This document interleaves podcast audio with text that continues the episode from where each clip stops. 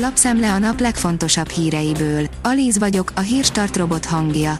Ma január 15-e, Lóránt és Lóránt névnapja van. A 444.hu írja, mint kés a vajon, úgy megy végig az Omikron az iskolákon. Sorra dőlnek ki a tanárok és a diákok országszerte.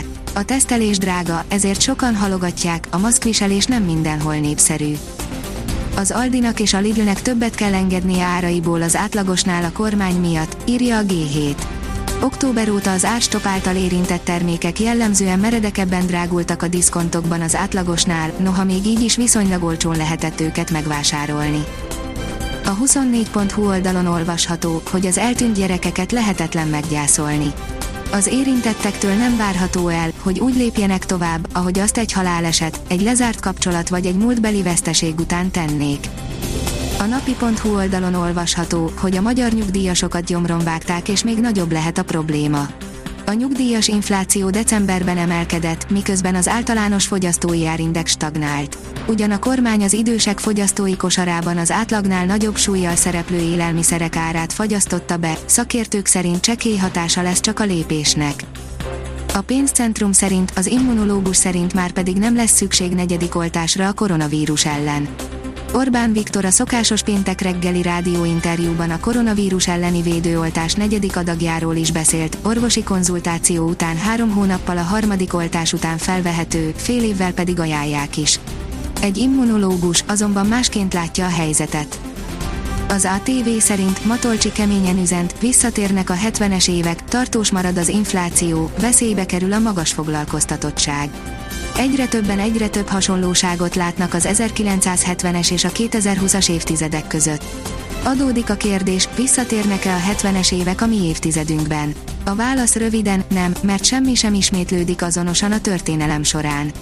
Hosszabban pedig, igen, mert a világpolitika, a gazdaság és a pénz területén sok hasonlóság lehet a két évtized között. Egy életre velünk marad az egerek Rolls-Royce-a, írja a Bitport. A minőségi alapanyagokból készült, extravagáns megjelenésű perifériáért elég mélyen a zsebünkbe kell nyúlni, de ha bármi tönkre menne benne, egy csavarhúzóval otthon is szerelhető. A nyugati fény írja, Dobrev Klára, mindjárt megvan a 200 ezer aláírás, büszke vagyok a DK-s aktivistákra. Országosan a DK-sok gyűjtötték a legtöbb szignót a népszavazási kezdeményezéshez közölte Dobrev. Az m4sport.hu írja, Szoboszlai az utolsó pillanatokban került ki a Leipzig kezdőjéből a Stuttgart ellen.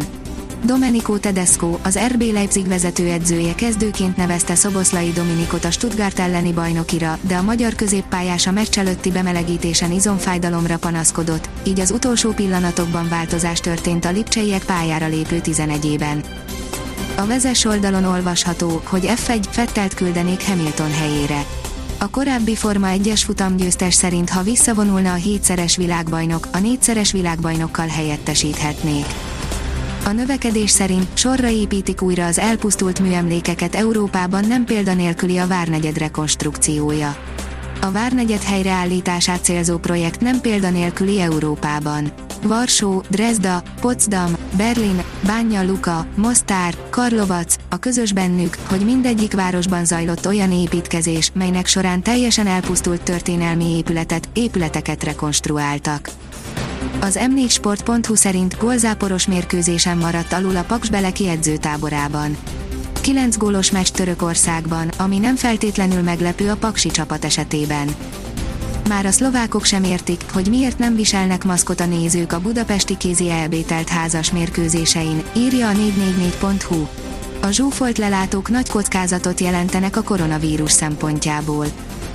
A kiderül oldalon olvasható, hogy csak rövid időre csitul a szélereje. Vasárnapra a Dunántúlon is mérséklődik a légmozgás, majd hétfőre virradó éjszaka az érkező hidegfront hatására ismét viharossá fokozódik a légmozgás.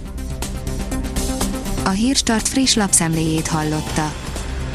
Ha még több hírt szeretne hallani, kérjük, látogassa meg a podcast.hírstart.hu oldalunkat, vagy keressen minket a Spotify csatornánkon. Az elhangzott hírek teljes terjedelemben elérhetőek weboldalunkon is. Ha weboldalunkon hallgat minket, az egyel korábbi adás lejátszása automatikusan elindul. Beállíthatja, hogy az összes korábbi adás, vagy csak az aktuális tematika hírei következzenek. Köszönjük, hogy minket hallgatott!